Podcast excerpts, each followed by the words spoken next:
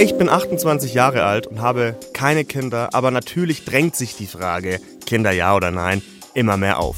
Muss ich auch ehrlich sein. Dass die Sache mit dem Kinderkriegen nicht ganz so nebenbei geht, das ist mir schon klar. Da muss man auch erstmal rausfinden, ob man prinzipiell Bock drauf hat. Was mir als kinderloser Mann aber nicht so bewusst war, ist die Tatsache, dass Deutschland gar nicht mal so kinderfreundlich ist. Eine Forsa-Umfrage aus diesem Jahr zeigt es deutlich. Nicht mal die Hälfte der Befragten findet, dass Deutschland ein kinderfreundliches Land ist. Und das betrifft alle Bereiche. Schutz von Kindern, Mitbestimmungsrecht, Kinderarmut, die ist laut jüngsten Zahlen so hoch wie noch nie. Wie können wir das alles besser machen? Und welche Ansätze helfen dabei, Deutschland zu einem kinderfreundlichen Land zu machen? Das stellen wir euch heute vor. Ihr hört dreimal besser den Podcast, der jede Woche drei Lösungsvorschläge für euch hat. Ich bin Kevin Ebert. Schön, dass ihr dabei seid. Ich erlebe im Alltag immer wieder, dass ich und auch viele andere Kinder und Jugendliche nicht berücksichtigt werden, dass wir nicht gefragt werden. Das ist Jola Vanroth. Die ist Schülerin, 17 Jahre alt und ist im Kinder- und Jugendbeirat des Deutschen Kinderhilfswerks. Und so wie Jola geht es vielen Kindern und Jugendlichen. Die haben einfach wenig Chancen mitzusprechen und wenig Lobby.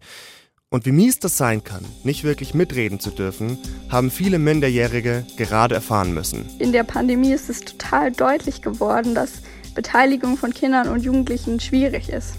Und dass Beteiligungsstrukturen, die vielleicht sogar da sind oder schon da waren, dass die schwierig waren aufrechtzuerhalten, weil Kinder- und Jugendbeteiligung lebt davon, dass Kinder und Jugendliche sich in Präsenz treffen und gemeinsam über Dinge diskutieren und über Dinge entscheiden ähm, und einfach zusammenkommen. Und damit sowas nicht nochmal passiert, tritt Jola für eine Idee ein.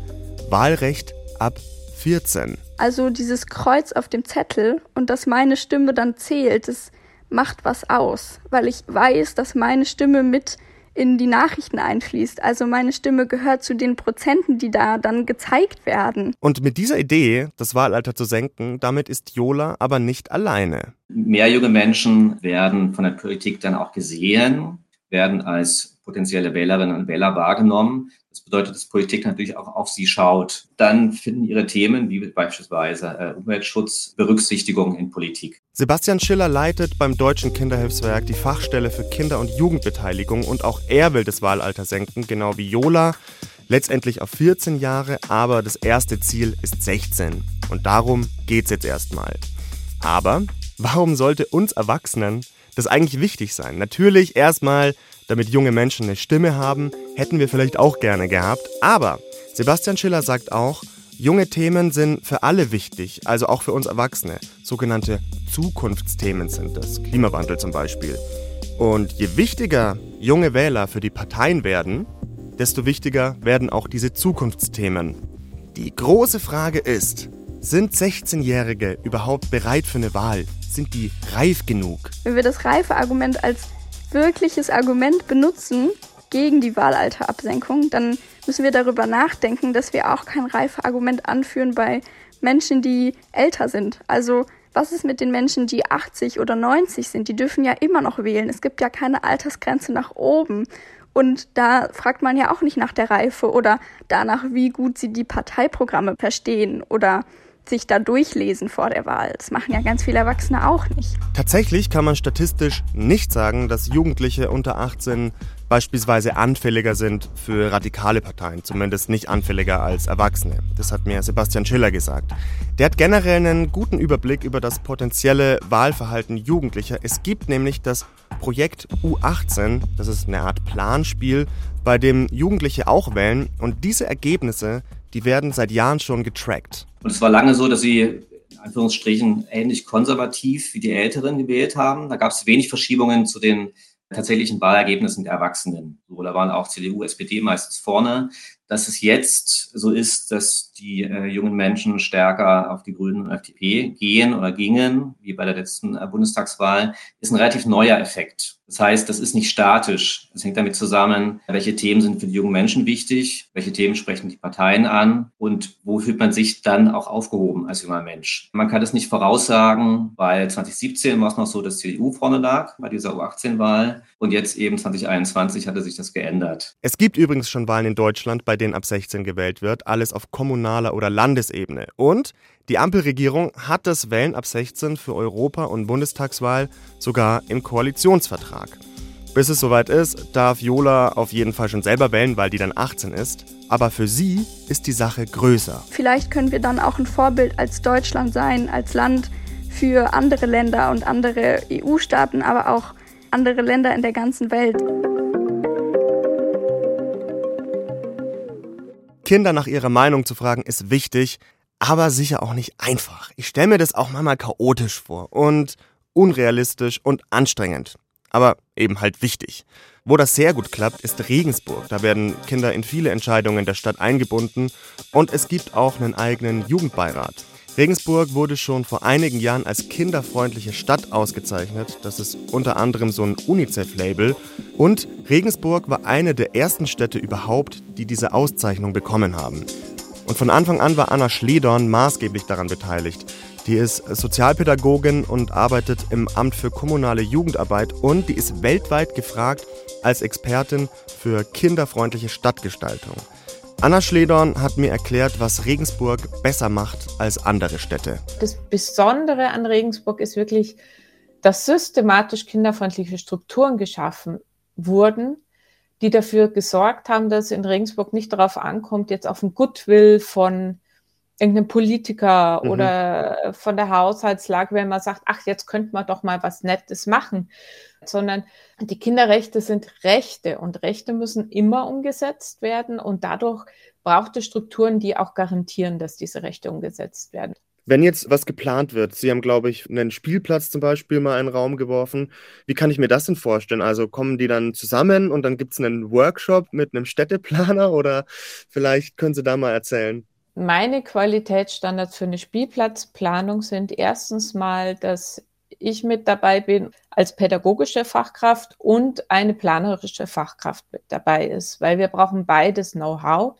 Und eigentlich geht es darum, das planerische Know-how und das, was, was die einfach wissen müssen, die Rahmenbedingungen pädagogisch so zu kommunizieren und in Methoden umzusetzen, dass die Kinder selbst befähigt werden, ihre Wünsche nicht nur zu äußern, sondern auch Ideen zu entwickeln, die realistisch sind und das dann zu planen.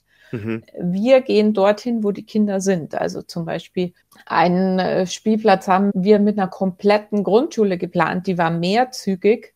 Mhm. Und ich bin erst in alle Klassen gegangen und habe mit denen Ideen entwickelt. Oft sage ich den Kindern gar nicht erst, dass sie einen Spielplatz planen, weil sonst kommt so dieses, ja, ich will eine Schaukelwippe Rutsche, fertig, was man schon kennt, sondern wir wollen die Fantasie erstmal frei laufen lassen. Das heißt, ich gehe rein und wir überlegen und diskutieren, wie spielt ihr gerne? Was macht ihr gerne draußen? Was macht ihr im Sommer? Was macht ihr im Winter? Was macht ihr mit Freunden? Was macht ihr alleine? Was machen die Mädchen? Was machen die Jungen? Und dann sammeln wir erstmal, was die Kinder eigentlich für Bedürfnisse haben zum Spielen und kommt dann in mehreren Schritten erst so weit, dass wir sagen, okay, ihr dürft einen Spielplatz planen wie können wir diese Bedürfnisse am besten auf dieser Spielfläche denn umsetzen? Mhm.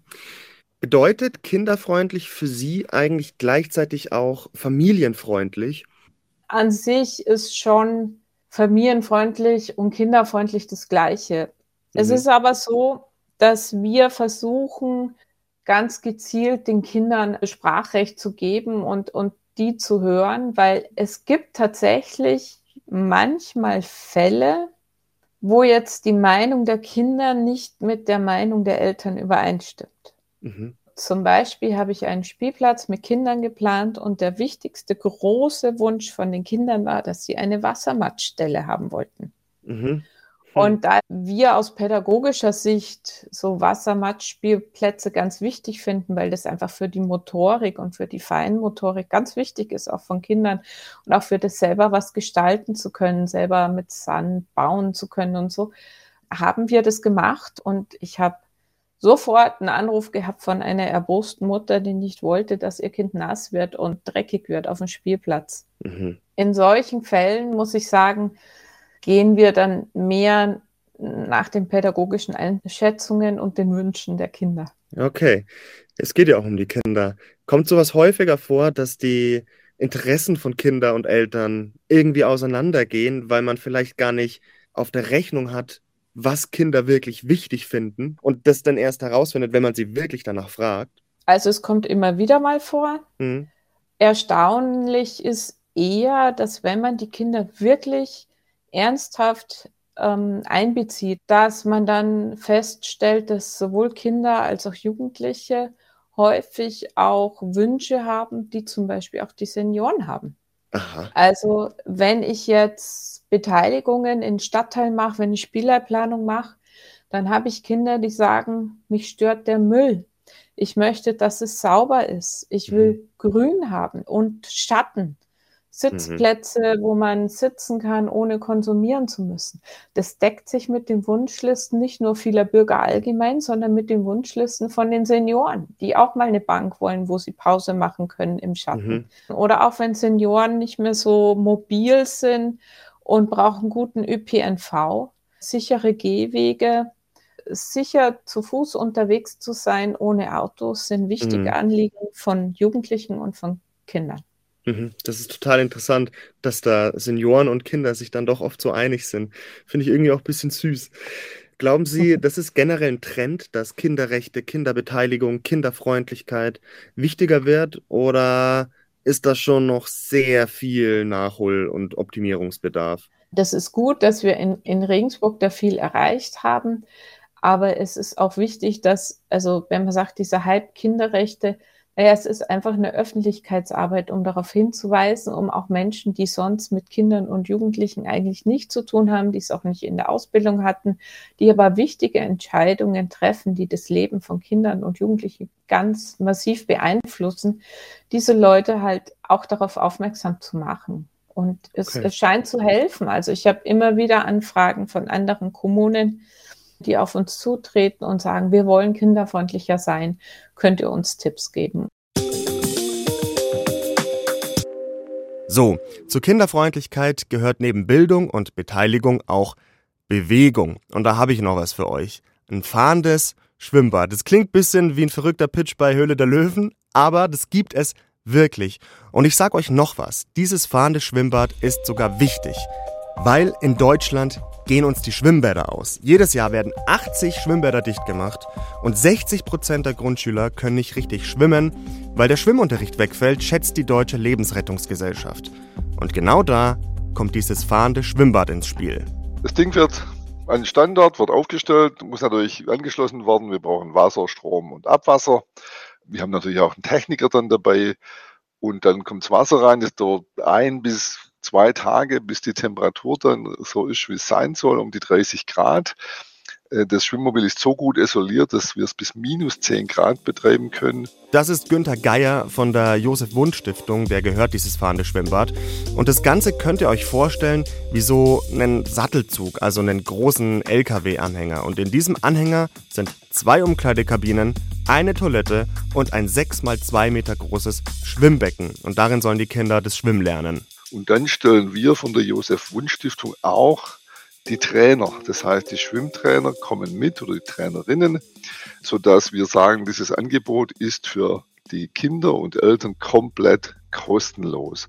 Das Schwimmmobil soll möglichst den ganzen Tag natürlich in Betrieb sein, sodass wir acht bis zehn Gruppen pro Tag durchbekommen und soll dann Minimum vier bis sechs Wochen an einem Standort stehen, sodass auch klar ist, jede Gruppe muss mehrfach rein. Die Aktion ist schön und hilfreich, gar keine Frage. Aber wieso muss sich eine private Initiative um das deutsche Schwimmbaddefizit kümmern und nicht die Kommunen selber? wenn Sie wie zum Beispiel in Nordrhein-Westfalen die Situation haben, dass, dass viele Kommunen extrem klamm sind, dann fallen halt die Bäder leider oft durchs Raster.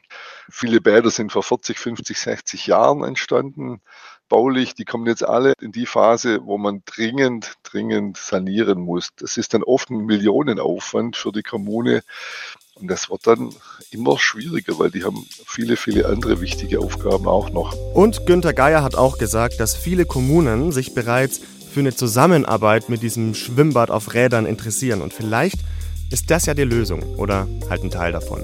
Zumindest plant die Josef Wunsch Stiftung schon ein zweites Schwimmbad auf Rädern und langfristig eine ganze Flotte. Habt ihr vielleicht ein Thema, zu dem ihr euch mal eine Folge wünscht? Oder ein aktuelles Problem, zu dem ihr gerne Lösungsvorschläge hättet? Dann schreibt uns gerne eine Mail an dreimalbesser.br.de. Und nächsten Freitag gibt's dann auch schon die nächste Folge, dann mit meiner Kollegin Birgit Frank. Meine Redakteurinnen Ann Kleinknecht, Veronika Süß und ich, wir wünschen euch noch eine gute Zeit. Bis dann. Ciao.